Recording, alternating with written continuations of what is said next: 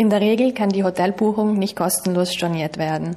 Wenn der Verbraucher die Hotelbuchung storniert, bringt das dann trotzdem die Pflicht desselben mit sich, den Hotelier zu entschädigen, wenn denn ein Schaden entstehen sollte.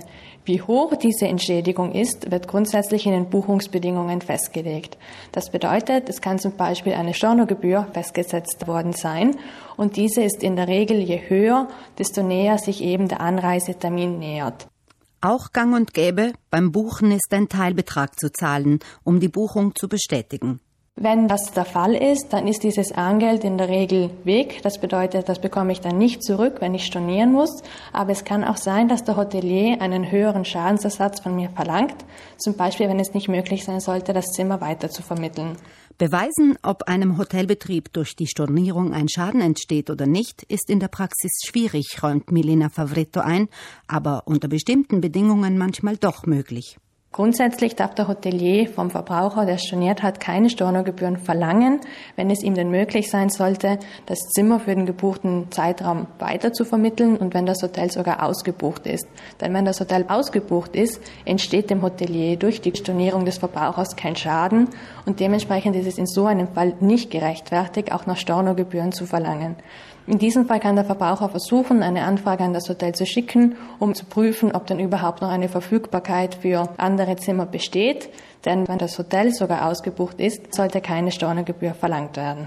Einen Versuch ist es wert. Allein schon, weil jegliche Begründung oder Erklärung von Verbraucherseite ohnehin zwecklos ist. Ja, im Falle von plötzlicher Krankheit beispielsweise kann der Hotelier trotzdem die Stornogebühr verlangen, wenn es sich dann um eine Hotelbuchung eben handelt. Denn grundsätzlich gehört der Krankheitsfall in die Risikosphäre des Verbrauchers und ich kann mich als Verbraucher eben dementsprechend absichern, indem ich eine Reiserücktrittsversicherung abschließe. Diese Reiserücktrittsversicherung übernimmt dann die Stornogebühren beispielsweise im Krankheitsfall, im Todesfall oder bei einem Unfall, also wenn die Reise durch unvorhergesehene Ereignisse eben verhindert wird. Wer auf Nummer sicher gehen möchte, ist mit einer Reiserücktrittsversicherung also gut beraten. Aber was ist, wenn keine abgeschlossen wurde? In diesem Fall empfehlen Verbraucherschützerinnen wie Milena Favretto, Kontakt zum Hotelier aufzunehmen.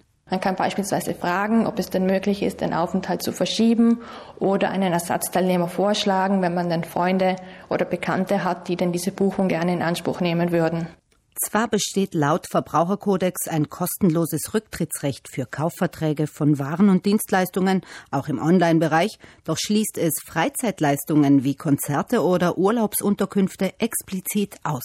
Das bedeutet, für die gesamten Hotelbuchungen, Pauschalreisen, Flugreisen gilt kein kostenloses 14-tägiges Rücktrittsrecht. Wenn jemand keine Reiserücktrittsversicherung abschließt, gibt es bei zahlreichen Anbietern eine weitere Möglichkeit, sich für den Fall der Fälle zu wappnen. Ganz viele Buchungsportale und auch einige Hotels bieten gegen einen geringen Aufpreis eine kostenlose Stornierung bis zu einige Tage vor Reiseantritt an.